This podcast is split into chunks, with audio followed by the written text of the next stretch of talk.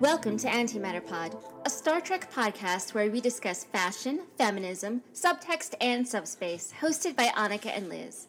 This week we're discussing Star Trek Discovery Season 3, Episode 8, The Sanctuary. And your note here is the most Star Wars Star Trek episode e- yet. I'm just saying. You, when you reblogged our post on Tumblr, our, our podcast post on Tumblr, you said, you know, that someday we'll stop being a Star Wars podcast. No, I said we'll stop pretending we're not a Star Wars podcast.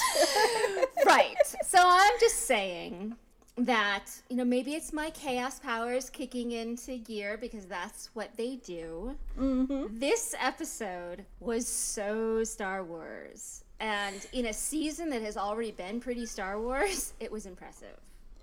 I think what's impressive is that aside from the battle at the end and, and Keyla going full Luke Skywalker without the Force, it didn't feel derivative.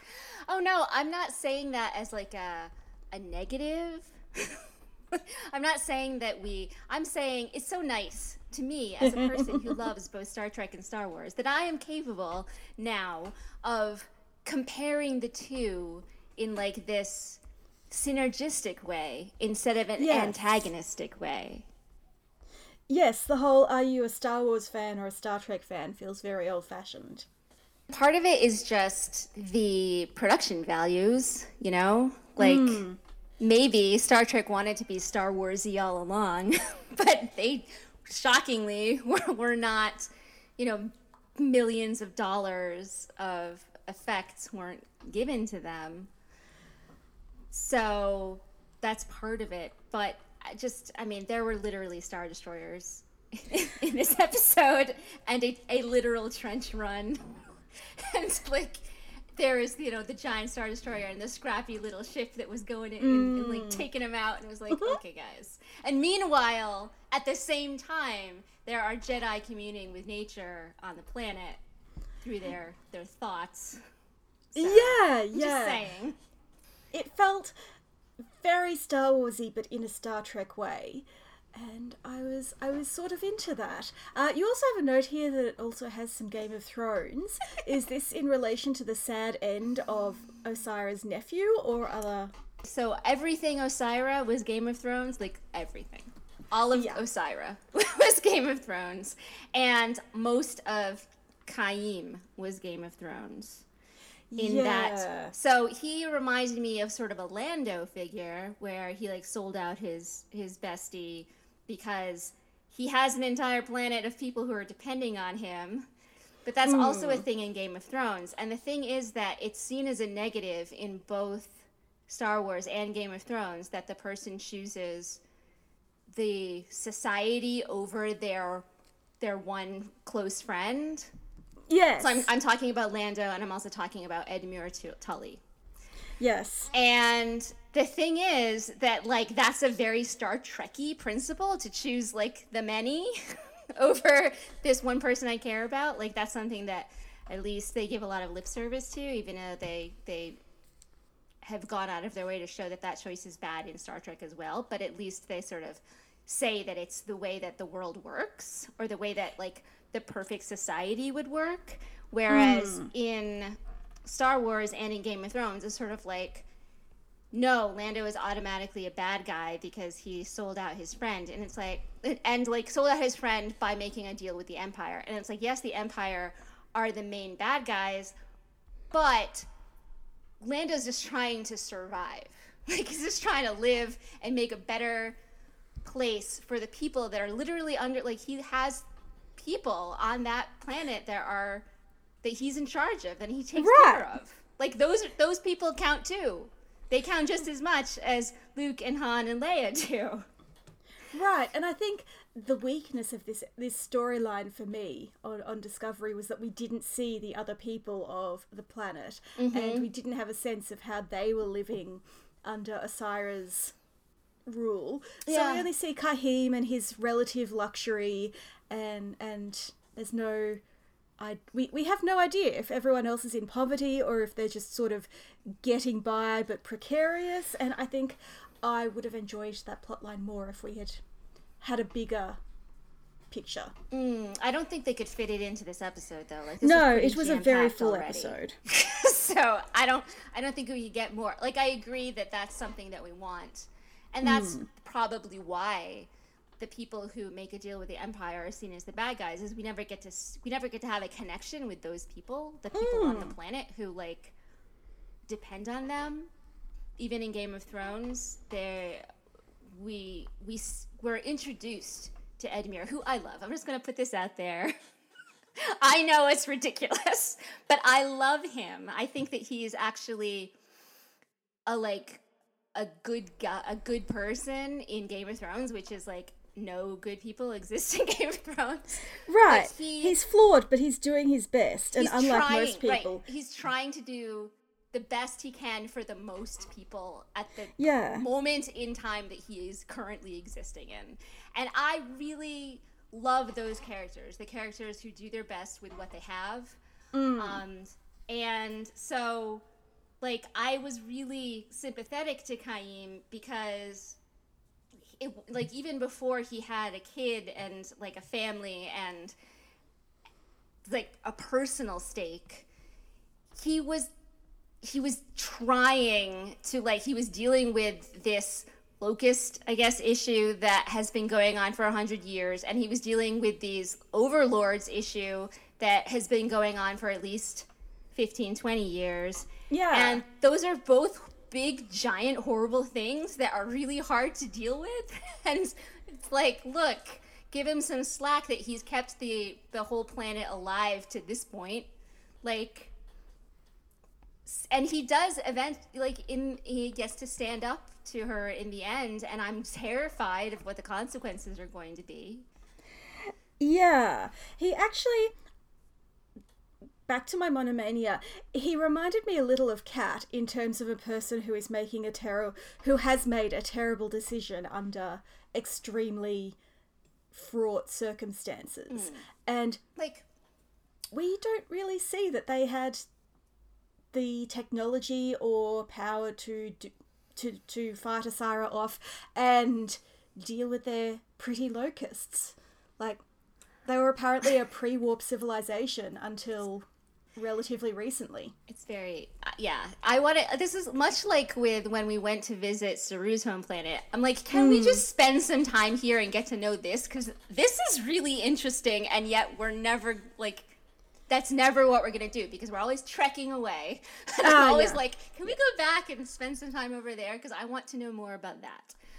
But I agree, but I also think that the Federation coming in and fixing the acute problem and leaving a society to then to look after itself, I think that is a very respectful form of the Federation. It's less patronizing than coming in and okay, so you want to join the Federation? Okay, cool. Well, welcome to our family. It, it's maybe less colonial colonialist in a way. Yes, we. I was. Uh, I was listening to the podcast "Worst Year Ever," Mm. which I recommend to anybody who is like a, a very like it's very far left leaning, and they were talking about the foreign policy of Clinton, W. Bush, and Obama, and mm. how yes, it is very good that Biden, we're getting Biden instead of Trump, but that's still not good. it's just Yeah. better. it's it's a it's a better option, but that doesn't mean that we're doing things the right way. And I spent the entire time I was listening to this episode screaming at the speaker that this is why the prime directive is wrong. and just like I was like, yes, exactly. because as you say, giving aid to this is a problem. This is a problem that this society is having. Giving them mm. Aid, helping them fix that one problem, and then letting them, and then stepping back and and saying, okay, now you have autonomy.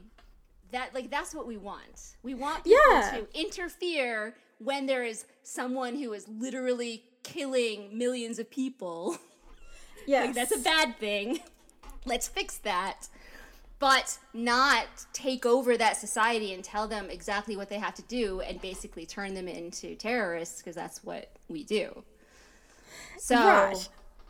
like there's a balance in here. And and the thing is that none of those options are good. Like going to war to stop a tyrant is not a good option.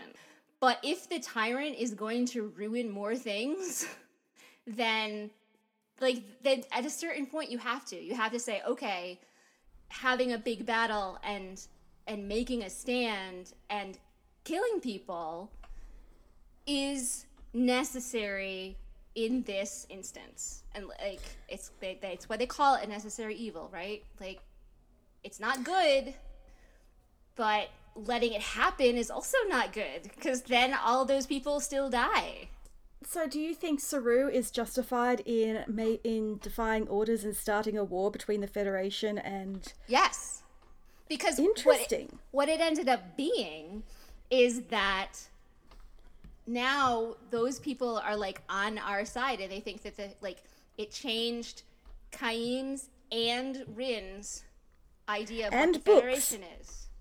You know? So Yes. so it's it's like accepting that you can't have a utopia is the first step to create a utopia. Oh, that puts it very nicely. Do you also think Admiral Vance will see it this way? I hope so because I really like Vance and I like want him to be enlightened. Same. Uh, but I also feel like if he didn't have a drinking problem before Discovery turned up, he has one now. That's what Like- happens. Discovery is just really good at giving people drinking problems. Maybe this is the real reason Kat decided to, to let herself blow up. She was just like, at least in the afterlife, there's no discovery, and I can get some rest. Don't laugh, but my throat just got really tight.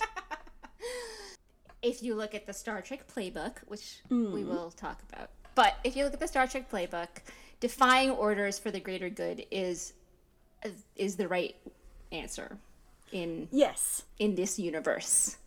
And so I think that they are on track for being Star Trek, but I also think that they're right because you can't let the like, you know, I was saying that that we have to forgive Lando and Kyheem for making a deal with the Empire, and I, I stand by that. But that doesn't we mean that have they're to forgive right. the Empire You know what I mean? in that like, doesn't, that doesn't mean that that's the only choice.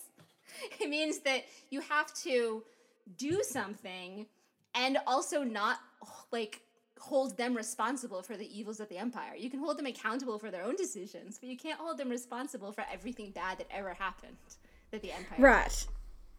I feel like setting aside the space politics and all of that, I feel like Book really leveled up as a Disney prince this episode. Oh, for sure. Those locusts were very, very pretty. Right? I had, I ha- like I was like I I wrote out that they were the most plot convenience plot convenience I've ever seen, but they were so pretty and the resolution was so lovely. It was they had this sort of like balletic quality to it. I was like. I don't care how how obvious this plot convenience is. It's beautiful and I love it. so that's where I'm at. It also worked for me because it's sort of, as Michael says, they're repeating what they did on Kaminar, Yes. but this time they're not forcibly evolving a whole lot of people. And I feel like a lot of stuff this season is about choice and also about confronting mm-hmm. difficult truths. And maybe they should confront the difficult truth that what they did on Kaminar was for the greater good, but was also kind of high handed and not ethical. Because they didn't give them a choice. And Yeah. that's it, what was great was that Book at least twice said, you know, I I can suggest that they go, but I can't make them go. It's their choice. It's the, these locusts have to go on their own. And I think that the fact that he recognized that even this like whatever weird life form he couldn't he couldn't just tell them he couldn't use his jedi mind tricks to on their weaker minds to force them to do something because it's what he thinks is the right choice And it seems to be a lesson that Michael is still not right ha- hasn't she's, learned. She's and struggling with. Yeah, yeah, and, and that makes me feel like uh, Georgiou. They seem to be setting up for Georgiou to depart for her own series, and Michael has to be able to let her make that choice. Because Michael didn't let her make the choice to come here in the first place. Right, right. And it sort of comes back to what we were saying a few weeks ago about how Michael never made the choice to join Starfleet, basically until last week, really. And so, therefore, I blame Sarek for Michael's not really getting this concept. and I think it's a really interesting flaw in her character because it's so subtle and she does so much good, but this flaw sits behind it and it really is it's embedded in the federation it's embedded mm-hmm. in sarek it's star trek's original sin yes. they don't let people choose right i don't remember which episode it was but i think it was probably the first or second where i said that i realized that discovery is is is addressing what mm. i'm always complaining about Discovery's not addressing. like I spent the first two seasons whining that they were using Starfleet as an adjective instead of and without any definition. Right, and now they're defining it and they're defining the Federation. And I do think that you know, we keep hearing from so many sources, reliable and otherwise, that the Federation is dangerous and not to be trusted. Mm-hmm. And they mm-hmm. are going to learn that the Federation has done something terrible in the last couple of hundred years that's going to make everyone on Discovery reassess their commitment. And I'm into that. I, you mm-hmm. know, I've always been a Federation skeptic. And... I, I um, one of my my second note in in my notes for this episode is this season is such wish fulfillment for our podcast specifically. I know. All we need now is Kat Cornwell and a whole episode dedicated to costume design, and you know, and we're good. It's it's yeah. really amazing when Osyraa, who is awful, you know, showed up and and it was like I'm going to discuss the Orions, like past Orions, present Orions, and and my ideas for future Orions all at once. I was like, oh my god, like Osyraa is giving the Orion culture like an entire book, an entire encyclopedia of Orion culture in like three sentences because she's she's a real person. Like I don't like her. Oh no, she's a real person with with ideas and and a sense of history and a sense of her place in history and her place in her culture. And she was like, "Don't tell me what my culture is." And I was like, "Yes! Oh my gosh!" Yeah, and it reminded me of the bit in the that episode of Lower Decks that we didn't much care for with Mariner's holodeck program, and that episode I think I laughed harder at at that episode than any other in Lower Decks, but I was also really annoyed by a lot of things about it. Mm-hmm. And one of the things that annoyed me was that it sort of starts edging towards building up Orion Orion culture as something other than slavery and thieves right. and pirates. And then Tendi is like, "Oh no, we haven't been pirates for like five years," mm-hmm. and funny joke, undermining your whole point. Right, right. Whereas Osyraa was like, look. Yeah. I know exactly who I am and I'm proud of it. So you can't you can't shame me into being upset about all, all of what Orion has, have done in the past or what I'm doing right now. so you step back. And it was just like right. I mean it was a Seska moment, you know? It was it was so good. I just loved it. I also had strong Seska vibes, and I also appreciate that from a character design way, they found the only way to create a female villain that I don't instantly wholeheartedly love, and that was by giving her turf bangs. So. her her design was very interesting. It's true. I this is sort of skipping all around, but I mm. do think it's because it's related to Osyraa and because it's also related to Game of Thrones. Osyraa killed off her nephew in like yes. the you know, pre-credit sequence, which I mean anyone who was paying attention saw from last episode. Yes. So that was that was obviously going to happen. However, then you know, then she like her whole thing was I'm going to convince Kyheem to hand over his brother, right? Yeah. Which failed because of, you know, familial love and Michael and Book and all of this stuff, right? And Yeah, yeah. know. But so then it ends. The episode ends with Kyheem's son and who is Book's nephew. And so I was like, there's this like really interesting bookends of Osyraa and how she treats her nephew, mm. and and like and she killed like it was implied that she killed his father or mother, whoever she's related to. Her brother. whoever she, yeah.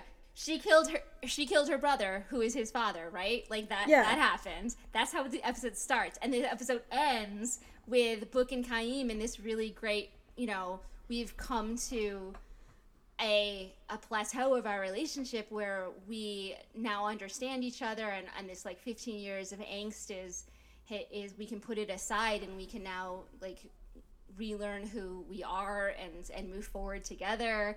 And it's related to his his little son Leto who is Book's nephew. And I was just like this is so good. This is such good storytelling. Who wrote this? I was just like I was very happy with how well that worked out. It also made me think of Georgiou, who is obviously more than Osyraa's match in terms of female villainy, but in the comics and novels, her heir after Michael is her own nephew, who is sort of a weak willed, decadent. Not quite Caligula type, but not someone you would actually want running an empire, and h- hence I think her line to uh, the nephew a couple of episodes ago, you know, whatever nephews do. She has a nephew. He sucks. and so I, I, I'm genuinely surprised that we didn't get any kind of Georgiou Osyraa showdown this week. Yeah. But I hope I hope it's coming because that seems like a logical step. obviously Osyraa sort of like she left she didn't Yeah. she wasn't destroyed she she Yeah. wasn't even like it was like a you know a, oops I'm, I'm gonna you know you defeated me this time but I have way more star destroyers so Yeah. we're gonna be fine and I'm coming back so I feel like there's going to be more and I don't know if Georgiou's gonna be a part of it because as you said they seem to be setting up something separate for Giorgio yeah, I would not be surprised if at the end of the episode 9 10 2 parter she departs for the season and that's the end of her presence on Discovery.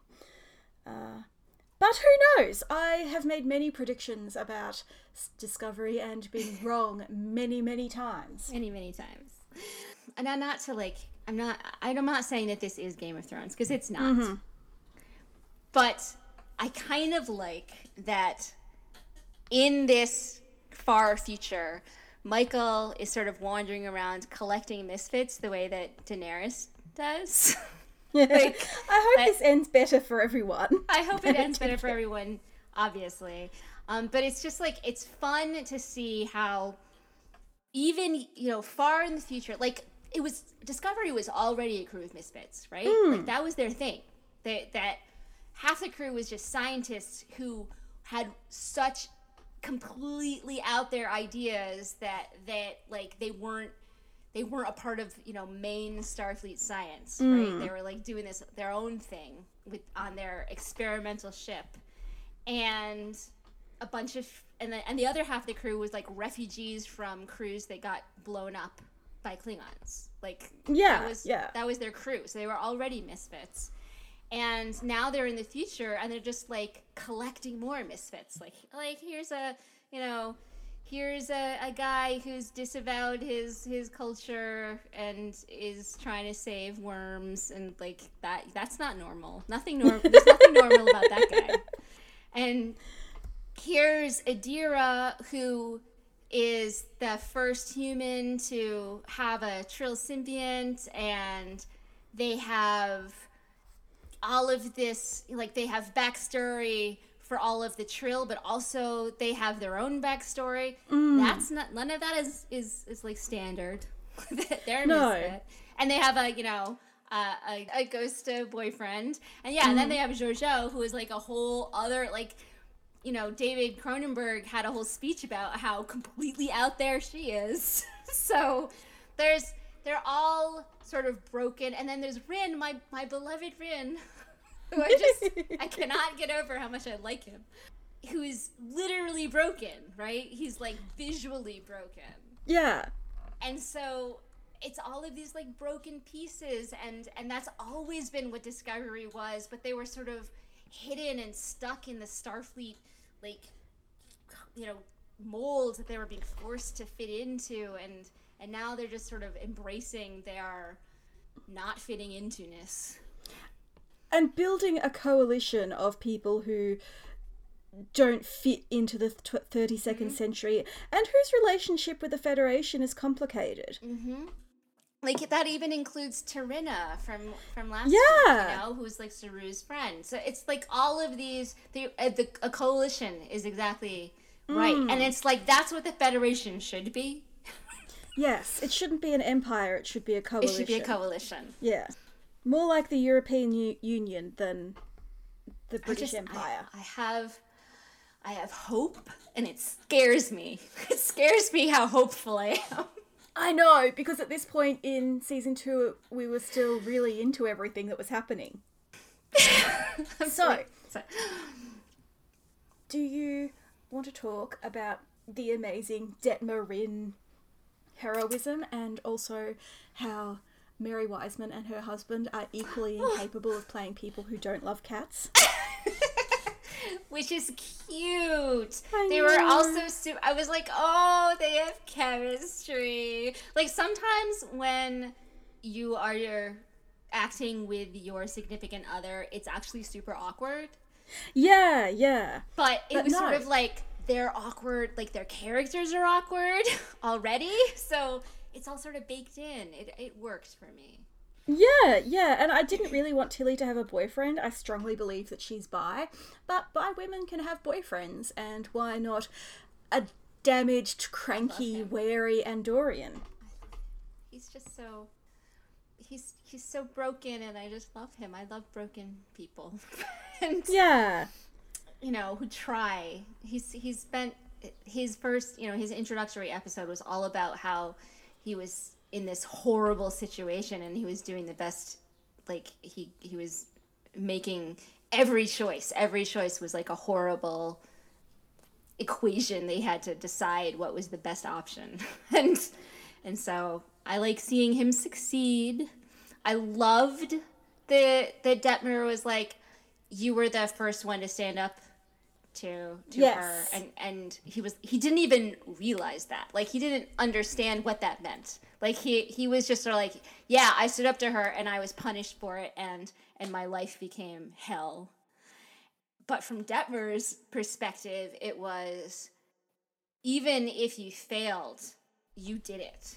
And that is worth something. And that is that means that you have that within you and I think it means a lot coming from someone, not that he knows this, but someone who has struggled with her own self confidence this, this this season and her own depression and rage and trauma, that she can reach past herself and see that in him. I I have to give them props for this Detmer storyline being exactly what I've been saying I need mm. from the side character storylines in that you can't have all of their character development happen in one episode. She right. has had a arc over the course of the season and you can say it's over the course of the series, but it was I was making no. it happen in the first two seasons. And in this season they were like, "No, we're actually going to like pull on those threads and we're going to give you a little bit in each one and it's going to have a a, you know a big a big ending. It's going to have like a payoff. And this was the payoff. And i really appreciate that. Because it's like that's how that's how you do side characters. You don't you don't create someone and like you know create them and give them their their arc and give them their ending all in the same episode. That doesn't work. Right. Then you don't care. And like still even even here i still care more about Ryn than Keyla which is like i don't know why i don't i don't know what's wrong with me but he has a more compelling story whereas her story was sort of put on the the like she was always sort of there in the periphery but they never did anything with her and so it was sort of mm. more i don't know. It's just hard. But that's you know ig- ignoring my own hangups i really appreciate her storyline. And i even really liked how she was like the cocky you know in the in the final scene. I loved that she was being like a cocky pilot tom paris han solo. Like that was great. It was so good to see that. And can I just say though that you can be cocky without being macho, and I think it's really sexist to mm. say that the cocky pilot type is macho because it's not. It's just you know cockiness and flying are gender neutral qualities. Amelia Earhart was super cocky. Right.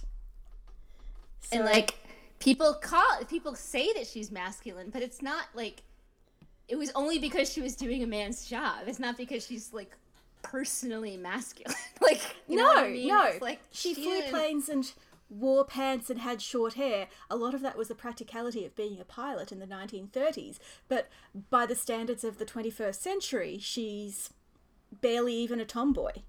Yeah, it's just it's we put a lot we put so much like this is going to be a great segue into Adira, but we put, we put so much onto gender norms that and they're mm. just hmm. not there. And it's just the same argument i have with the starfleet norms. They're just not there. We created those rules and like they're fake. So so stop trying to force someone to be feminine or masculine or whatever. Like they they can just be who they are. Right. And yes that does bring us nicely to adira and I feel like I got everything I wanted out of their their storyline in terms of their gender. It know. was really well done. They were non-binary before they were joined. That's, that's all I wanted. Right. That's what we wanted, and it was it was so affirming mm. because they they were like this isn't this isn't who I am now. This is who I've always been. And yes and Stamets was so accepting. Uh, but and but then in the scene with with Culber Culber, he was like he just he kept saying it over and over again and that was mm. so that was so good. That was like that's because it's hard. I know I have I have people who have come who I met you know with certain pronouns and decided that they wanted they them pronouns and it's hard to remind yourself like you have to say it over and over again. You have to like yeah yeah. be very deliberate. And I, that effort like making that uh, putting that effort in is how you show that you care about this person. Yes. and so stamets was doing that and he was like bringing the audience along with him yeah, and I do remember that a lot of people in this audience probably haven't met a non binary person, or certainly not one who is out and using mm. they them pronouns.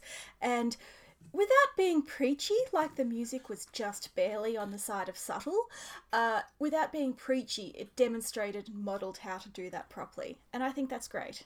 Yeah, exactly. It, it was a good. It, it's almost like I will forgive them any clunkiness because they are putting in the effort mm. to to show that like, this is what it's more important to put in the effort than it is to get it right. Yeah, I, I think certainly at this early stage, anyway. That's me something I'm a little concerned about with regard to Adira being unofficially adopted by Hugh and Paul. Uh, I'm not worried about this in terms of the writing on the show, but I think fandom is going to really infantilize Adira. I can see that. They yeah. sort of did that. Okay, like not to be ridiculous, but they sort of did that with Peter Parker in the MCU. Everyone yes, decided yes.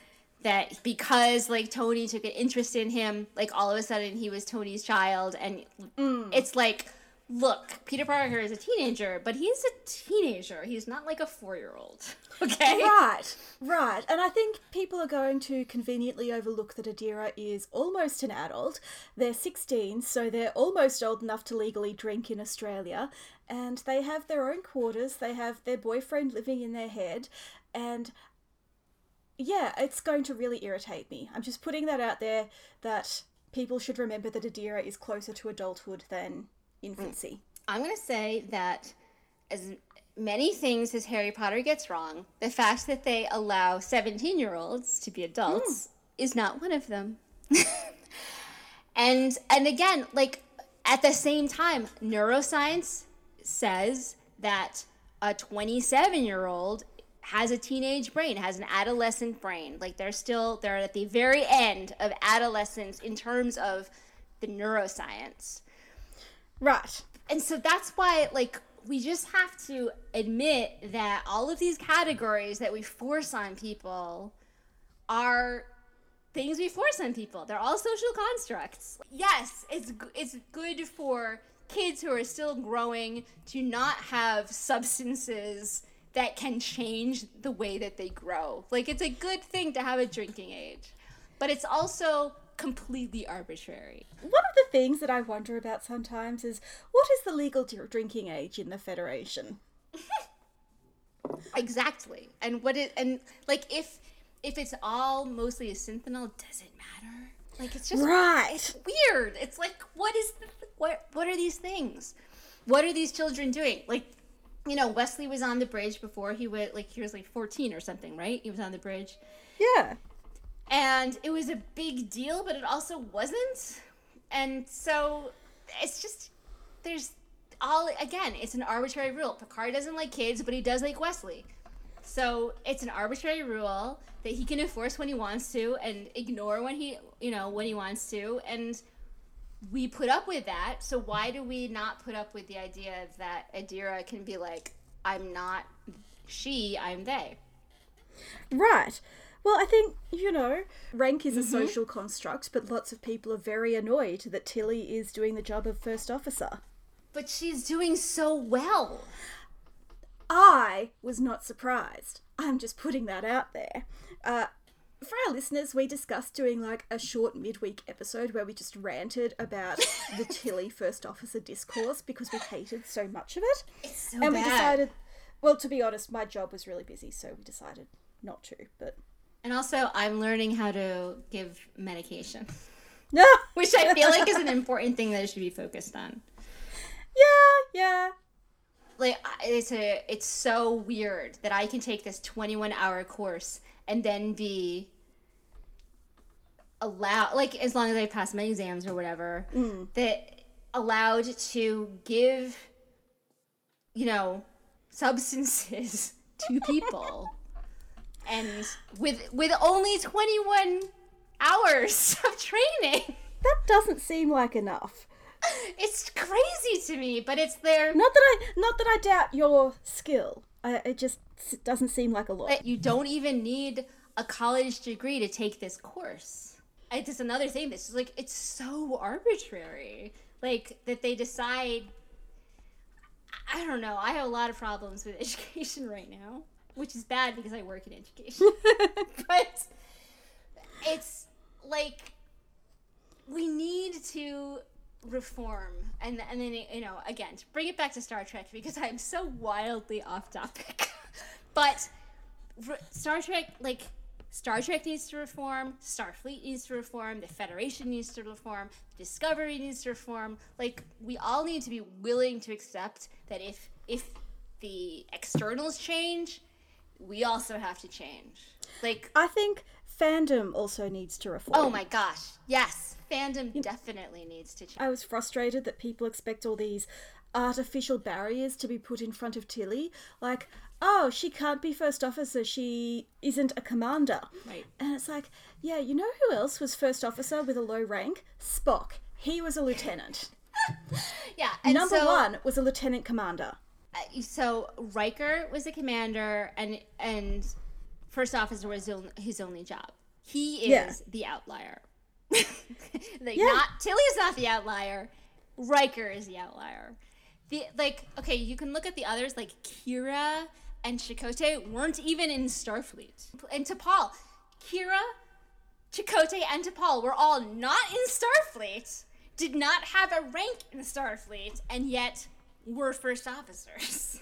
Right. So what are you complaining about? And yes, Tilly is young and lacks experience.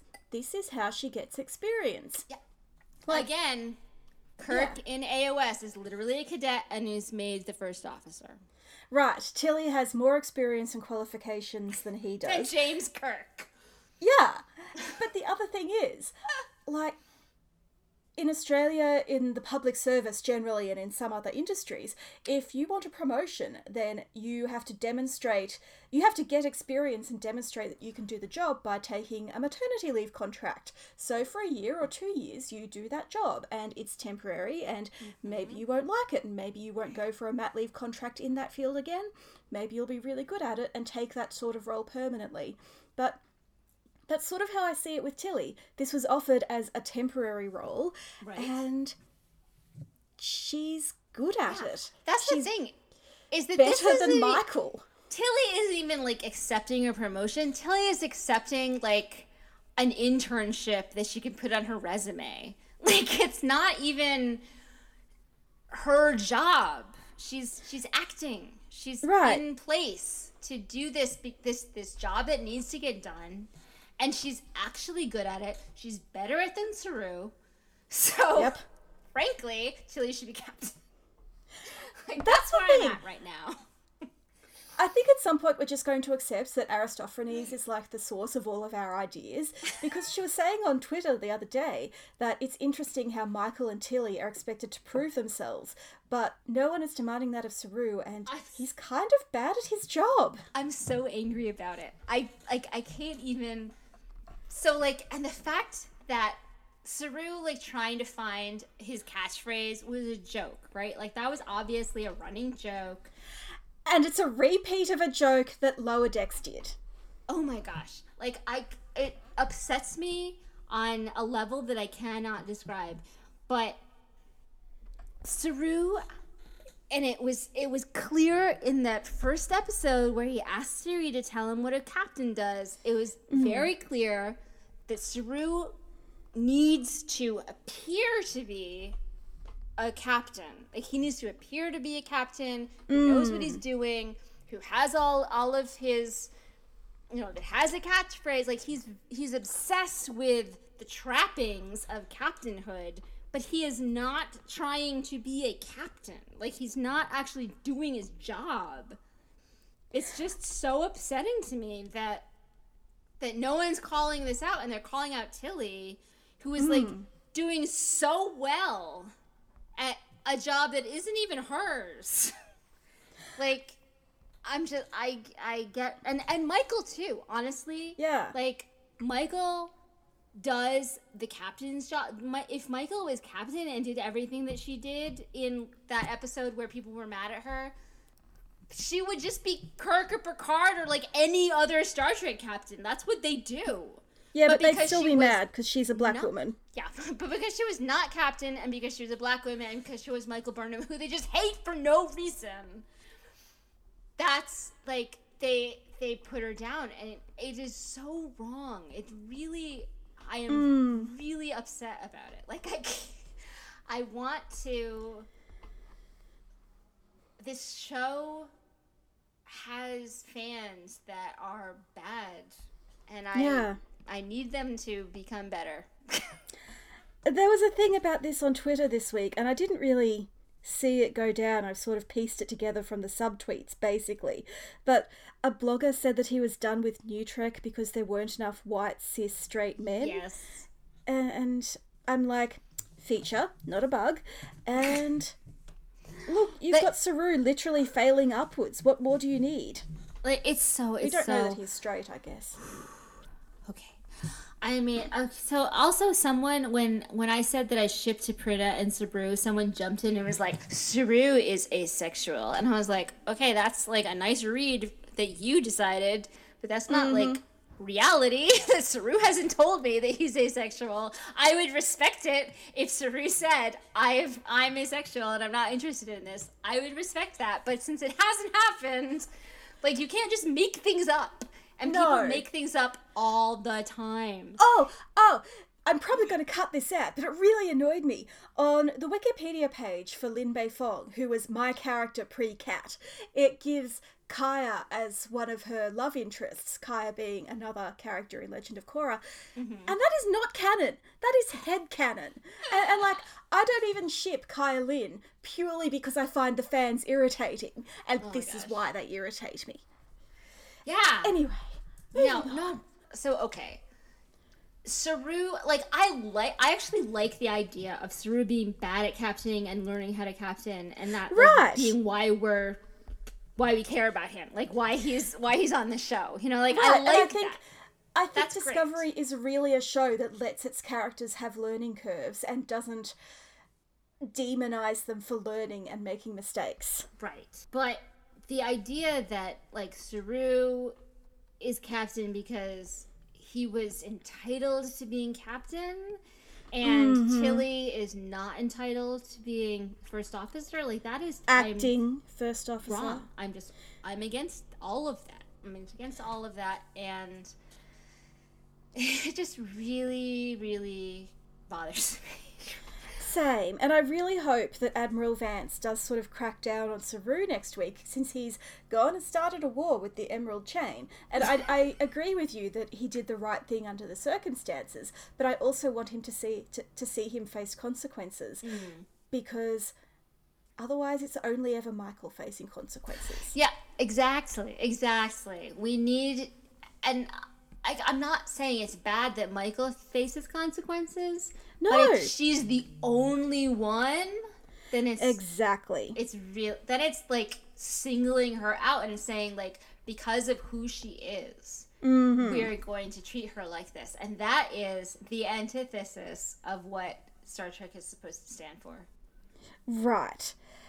Do we want to talk about Georgiou and the mystery of I don't. I mean, I think that obviously we don't know yet. It's coming. It's coming. So that I put in our in our outline just questions because we don't know what's going on with her. There are a lot of theories, and I I've only encountered the theories in the ones that like people are telling us in Discord. I have not hmm. sought them out because I'm not interested in that. I'm interested in the story that's being told. It's almost like the burn where I, I'm content to let the mystery unfold. Like I really want to know, and I can't wait till next week. But any theory that I get attached to will probably be hmm. wrong. But what is interesting is this idea of accepting who you are and accepting where you are, which I think is sort of the theme of this season and possibly all of Discovery, but hmm. definitely this season. And I lo- I really like that Georgiou is so prickly and that she's mm. so absolutely devoted to not telling anyone what's really happening because it it highlights that re- that that's her reality and Right. we can't we cannot treat Georgiou as a character who is from this universe from the prime universe from quote unquote our reality you know Right. we cannot do that and in our Doctors in Star Trek episode, we were talking about, you know, culturally appropriate medicine. And I, I'm not saying that her doctors should be going full Terran on her, but she doesn't trust anything else. She also Right. doesn't trust Terrans because she's not an idiot, but I think she's feeling more than usually alone and isolated and vulnerable. And And the thing is that like Michael and Culber and Pollard are trying to reach her, but Yeah. they're they they also have to accept that they have to wait for her to reach out to them. Like it's just yeah, there's a there's a level there's she's not going to do it. She's not going to do it until she's ready. And I feel for them because they want to they want to fix the problem. Like especially Culber and callers they they're doctors and they just want to fix what's wrong with her they just want to understand Yeah. what's wrong with her and fix it and like i get that and i applaud them for it but they also have to realize that they don't have the whole story and until she tells them the whole story they're not going to be able to fix it Right, and ah, I had something very wise and clever to say, and I've forgotten what it was. i'm sorry But no, no, I'm just I'm looking forward to seeing how this plays out. Basically, I'm looking forward to the return of David Cronenberg yet uh, uh, next week, as promised in the teaser, uh, and yeah, I'm I am. I- I'm I- looking forward to seeing how it goes, but I'm also like super scared. Like I'll be honest, yeah. I'm really worried that it's going to go in a way that I don't like. Which is just because things have been happening lately that have mm. been going in ways that I didn't want them to. And and I've really loved this season. Like I've had issues, you know, even like every every episode. No episode has been perfect, but I don't expect them to be. And it's been really fun to be on this journey with all of these characters and even Georgiou, and I, I love that Georgiou is getting backstory and she's getting side story and she's getting like drama. Like it's really wonderful to see this character arc, and I'm hopeful for it, but I'm also like I think it's gonna break my heart.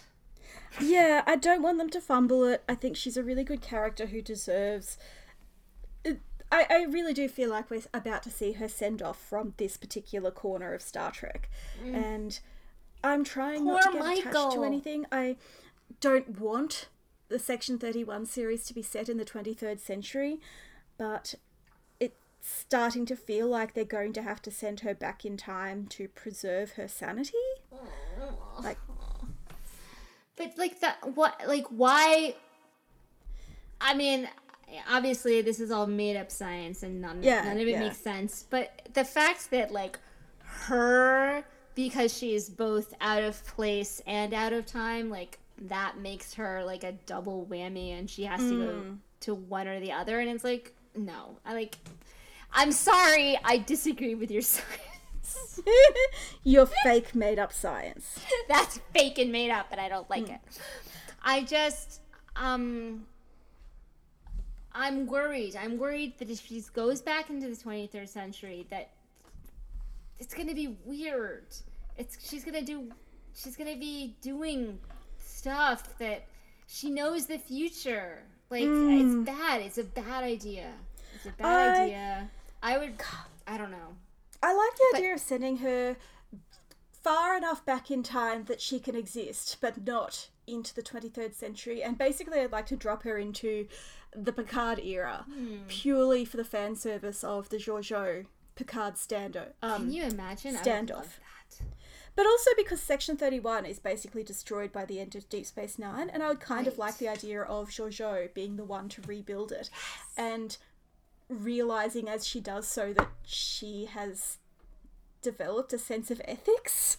Can we just for a moment, because this is completely fan service for me and no one mm-hmm. else in the world, but can we imagine the world where Narek and Narissa are raised by Jojo? Oh, What a sweet thing. what a that nice would be story. lovely. I'm sorry that when you said that, that was the first thing that my mind came up with. Maybe Literally, can, no one cares about those characters other than me. No one. she can anger the whole fandom by busting Narek out of jail to work for her, and then he can find Narissa, oh and God. they can be like her her Romulan kids. I'm gonna cry. this would be so perfect. Like she misses Michael, and obviously they're no Michael, but they're They're what like she's little evil with. pointy-eared ducklings. and they are more on her side. I think a fun source of conflict would be Georgiou teaching them ethics, See, which is really Can a you bad imagine? situation. yes, I can, and it's hilarious. Oh my gosh, I just like I, I don't want her to go back to the 23rd century because also like I just don't want to deal with any of the people that are in the 20th I don't want to deal with any of the Enterprise crew or any of like like none of that. I want none We're of that still mad. anymore. I don't want that to be in like that there's a there's a whole series about that for Strange New Worlds. Good. Keep that over there. I want Georgiou to be separate and different and I'm I don't oh my gosh. I'm so I'm so Yeah. scared. I'm so scared. My preference really is for Georgiou's series to be set in the 32nd century with everyone else, but you know, I, I, I- I just enjoy the fan service possibilities and the pure fan fiction of having her in the 24th or late 25th, early ah. 25th. It would be good. It would be good times. Great classic hits. My God, Mike, Michelle Yeoh, and Patrick Stewart. Can you imagine? Oh, it would be great. Okay. Thank you for listening to Antimatterpod. You can find our show notes at antimatterpod.tumblr.com, including links to our social media and credits for our theme music. You can also follow us on Twitter at, at antimatterpod and on Facebook. If you like us, leave a review on Apple Podcasts or wherever you consume your podcasts. The more reviews, the easier it is for new listeners to find us. And join us next week when we'll be talking about the next episode of Star Trek Discovery, Terra Firma, Part 1. Oh my gosh, I'm so